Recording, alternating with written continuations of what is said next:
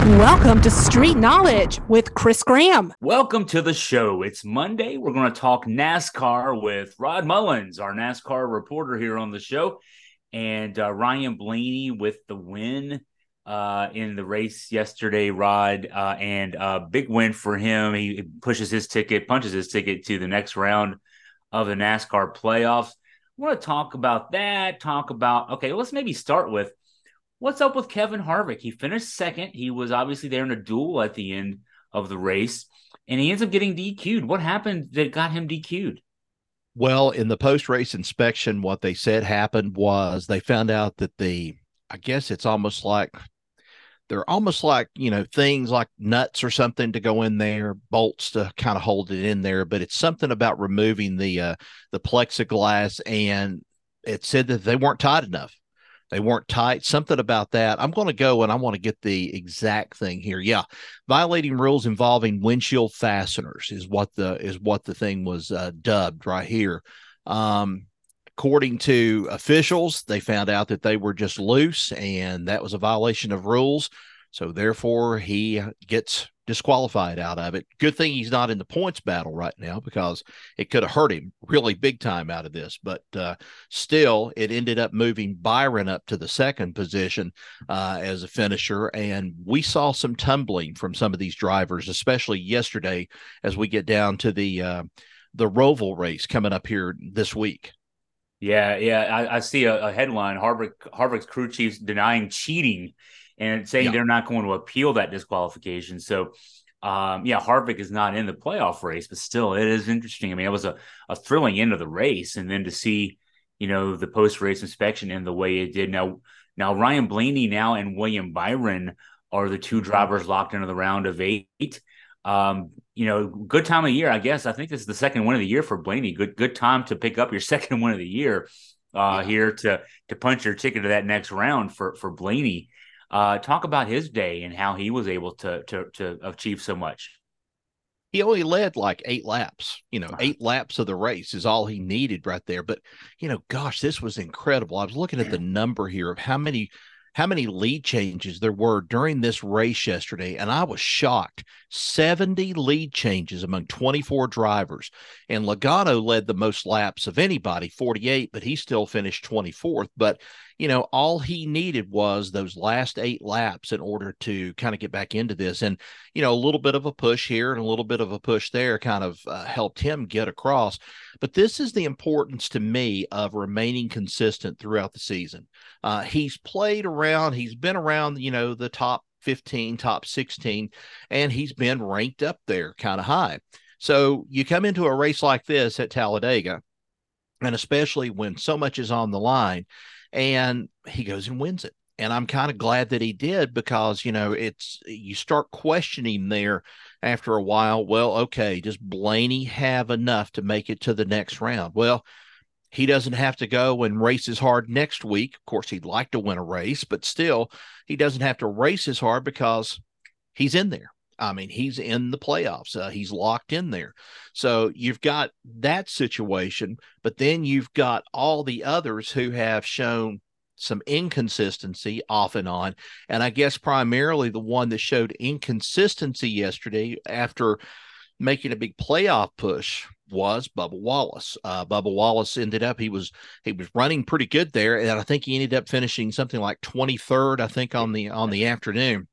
But this has become such a big thing for 2311 Motorsports that Michael Jordan, he was at Bristol, from what I understand and what I was told. He was there at Bristol, but he was also at Talladega too. And he is showing more, to me, more of an interest in this thing of motorsports than I would have ever pictured him. I just, you know, kind of thought he was the guy that was kind of helping bankroll just a little bit of some of this, uh, making it possible with Denny Hamlin for this uh, race team to come together.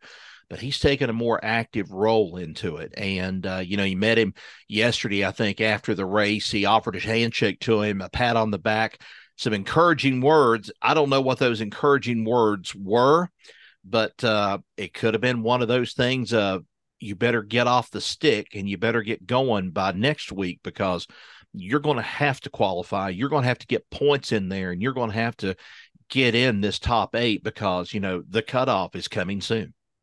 Yeah, he's going to need a top five finish next week, uh, at yeah. least, mm-hmm. uh, to to jump back up into that uh, top eight. You know, it's interesting about you mentioned Jordan, uh, Michael Jordan. Um, you know, he he sold out his his stake, uh, his his majority stake in the Charlotte Hornets, and you know mm-hmm. now he, he maybe he's just got more time to put to to this than he had before when you're running a an NBA team, NBA franchise in Charlotte like he was. So, uh, and maybe he's taking it seriously. I like to see that out of um, out of a guy. Uh, you know, he's he's got he, maybe he's got the racing bug now. I kind of think that's a that's a cool thing. Um, you mentioned William Byron in second, Denny Hamlin in third. Um, mm-hmm. Hamlin had some issues. He uh, he got penalized. He, he ran pretty well, but uh, ended up being a lap down because of speeding on pit road. Um, and this right. seems to be a little trend here for him. Yeah, uh, I don't know what it is, uh, but he seems to be, you know, not abiding by the speed limit when it comes down pit road, and that's what ends up happening. Uh, you know, he was 33rd. He was a lap down yesterday. He gets his lap back. And then I had to take a double take watching about the last 15, 10 to 15 laps to know that he had finally got, he got a lap back. And you know that big wreck, that big melee that happened right there with uh, somewhere in the neighborhood of 20 some laps, 17, somewhere in that neighborhood. When that took place and they red flagged it, I kind of thought to myself, if they if he gets the lucky dog pass and he's able to get back into this, which he already had, um, he could be a factor. And sure enough, he was a factor. He was a drafting factor with a lot of these cars. And there were a couple of times that I was mm, a little bit scared. And I was scared because of the wiggle, the weaving back and forth. And he did some of that. He did some of that. Uh, I guess more than anything, um, trying to break up the airflow, trying to get some clean air, maybe as he was going down through there but he still couldn't have, he didn't have enough to be able to get up through the field and maybe even contend for the win and stuff. But he still finishes very respectable. But uh, yeah, he's got a problem with this speeding on pit road. I don't know what it is. He's got a problem saying what's on his mind on his podcast. Uh, did I say that? I'm sorry. Uh, but, you know, it's, there's some people that are actually taking to his defense right now and saying that we've needed a driver like this for a long time in the sport. And I'm kind of like, how quickly we forget about some of these people. Uh, you know, Kyle Busch made the comment, I think, over the weekend and stuff. He said, It's fun now actually watching somebody else be the bad guy. And I thought that was kind of, you know, funny and poignant too at that same time that maybe he does kind of miss being the bad guy and stuff because he knows he's going to be booed um, not like he used to be, but uh, Denny Hamlin's going to be booed just about every racetrack he's going to go to between now and Phoenix.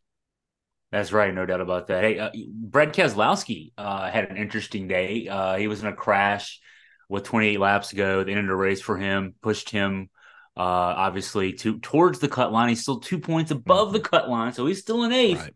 But um, you know, uh, you know, obviously, uh, you know, a, not a good way to end the day for him considering how he'd been running.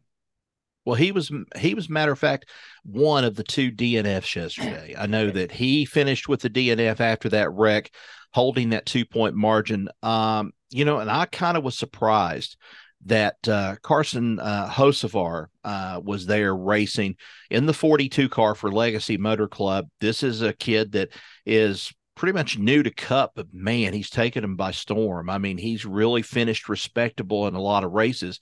And Brad Keselowski kind of said, uh, they asked him a question, said, you know, should you have gone a little bit easier on, you know, Carson Hocevar, you know, with everything like that? And he says, no, it's pretty much part of racing. You know, when you get out here at the big boys, uh, you got to be prepared to move. And he said, I don't know if he was kind of throttling back a little bit, if he was kind of breaking or what, but he said, you know, he was in the way. And so he tapped him. Well, sorry about that. You know, it's kind of the way he felt about it. But um, yeah, he could have come out of this thing in, well, I would say he could have come out of it in a light way. But then that wreck, when he finally went down into the infield and stuff, and then hit up against that uh, retaining wall, the inner uh, retaining wall there at the in, infield. I think that pretty much did it for him. The other DNF was Ross Chastain, and he really didn't need this yeah. uh, because he was involved in that early race accident. This was his first DNF of the playoffs, and now he's dropped below the elimination line for the first time in the round. He's right now in 11th place. He's 10 points back. He could overcome that pretty easily. But now we're going to attract this weekend that's going to definitely show some aggressiveness, much more than what we saw this past weekend at Talladega. We saw aggressive driving. There's no doubt about it. But I think with this Roval race and this being the cutoff point, um, I think we're going to see a lot of tempers flare on on Sunday afternoon at the Roval. Ch- Chastain went from sixth to eleventh with that yep. uh, DNF. Mm-hmm. That is just yeah, that shows how close this how close this all is. So let's talk about those the cut line guys. I guess it's Keselowski because I think Carl Kyle Larson in, in seventh. I mean, we just saw a guy drop from six to eleven, so that would even include mm-hmm. perhaps up to Martin Truex Jr. He's in sixth right now. Um, but you know, Keselowski at three thousand sixty points. He's two points ahead of ninth place Tyler Reddick uh, nine points ahead of Bubba Wallace in 10th, 10 points ahead of Chastain in 11th, and then Kyle Busch way back there, relatively mm-hmm. speaking, 26 points back in 12th. Um, we only get to only eight get to the next round. Mm-hmm. Um, mm-hmm. you know, those those four or those four plus Keselowski probably in the crosshairs. Uh, and uh, you know, I'm, I'm, seeing that Chastain doesn't have a great history necessarily at, at, at Charlotte in this Roval race. Right. Um, what can we expect out of the other guys? Reddick, Wallace, Busch, Keselowski uh, next week. Well, Reddick and Keselowski, I think, are going to be armed to the teeth. They're going to be ready for this one. Reddick definitely is probably the favorite right now, the way he's been on some of these road courses so far. This will probably, probably, in all likelihood, to be in rumor, this will be the last year of the Roval, which I kind of hate to see this go away. Um, the first time I attended the Roval, it was just like I guess I described Indianapolis last week when we were talking about the Brickyard race, there was such a sense of, oh gosh, it was new. It just it felt so good, and you know they came up with this idea as kind of the oh, kind of a hybrid, so to speak, of racing on the oval, but then also racing in the infield. I thought it was a great idea, but a lot of the drivers have just been like negative. Some have been negative about the whole thing. They've made some changes over the time, but that's how you learn. Maybe, just maybe, they'll go back to the uh, to the Roval here later on. I don't know how that's going to go, but you know, Kyle Busch needs a win. Kyle Busch definitely needs a win more than anything else. Um, you know, I kind of thought he would at least he was going to finish top 10 if everything had if things hadn't have happened to him uh, this week like they did um, he was running i think as high as maybe fourth or fifth. But then, you know, that draft, that draft was another funny thing yesterday. Um, you could get a good go on the low side, and then you can move up to the middle. You could start really drafting there if somebody was behind you and you had a little bit of pushing to kind of get you along. Then that high side kind of came alive. And that's really where Blaney came into it. Uh, Blaney came alive. Harvick had taken the lead. And then, you know, there it was. Uh, Keselowski, I still think that Keselowski is close to a win. Um, I, I, I guess more than anything, he would like to get a win at Charlotte. He'd like to have it, maybe under different circumstances. Uh, but I think that that's a possibility. But you know, I, I can't rule out Kyle Busch trying to make at least a good run to try to save what he can before he gets eliminated out of this. And then also uh, your Tyler Reddick. Tyler Reddick's going to probably be uh, the pick, I guess, of anybody that I've got going into this one. But I don't want to throw out Ryan Blaney out of this too. Ryan Blaney won that first Roval race that uh, that Andrew and I attended. We went down there and we shot photos and so forth and uh, covered it for Augusta Free Press. It was a really fun event. But now I you really don't know. It's it will come down to probably the last ten five to 10 laps considering, and there will be a lot of people moved out of the way. Uh, if everything is clear, you know, the yellow flag won't fly. They'll let these guys just have at it, is what they will will do as they get closer to the end of it. And that's pretty much what happened when we saw Martin Truex and Jimmie Johnson tangle, and Ryan Blaney just came right on through, won the race that that first time.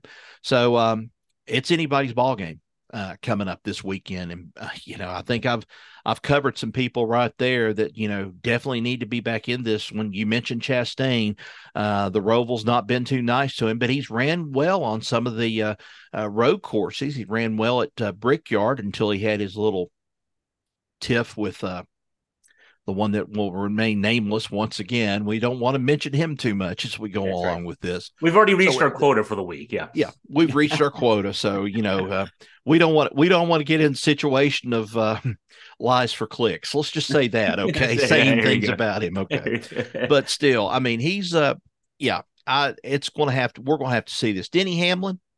Denny Hamlin also needs to kind of reassure his team. They're kind of on a uh, a little bit of a downhill slide after peaking here and really looking good for the playoffs. We're just going to have to see what happens. There's some off the track news I wanted to bring up. Uh, it looks like this is sort of fresh news as of today, maybe this afternoon.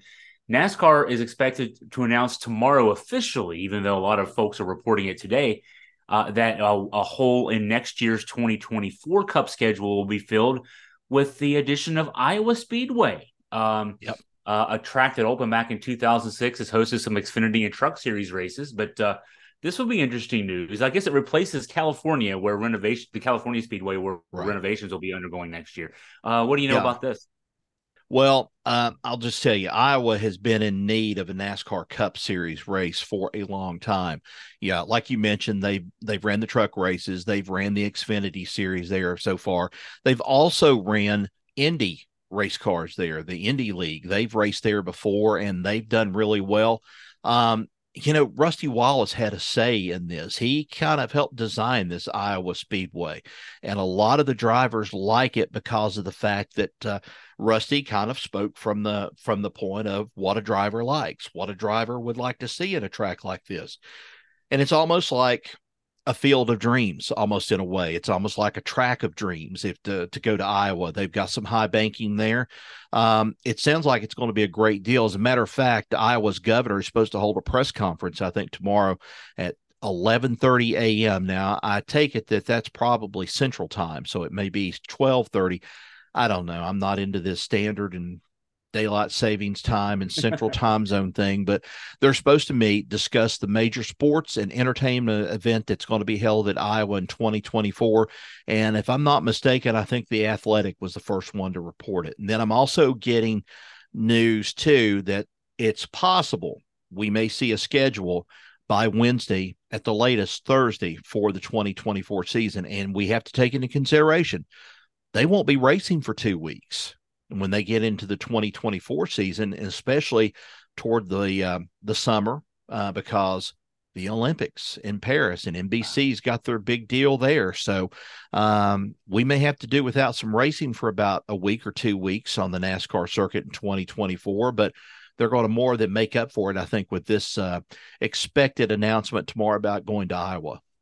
That's uh, that's some big news there. Already looking ahead to 2024. So, mm-hmm. well, we're ready for the Roval this weekend and another playoff cut line. I love the the way they do this. Um, keeps keeps the uh, excitement fresh and everything else. Well, Rod, as always, thank you for your time and your insight. Look forward to talking to you again next week. Okay, thanks, Chris. Appreciate it.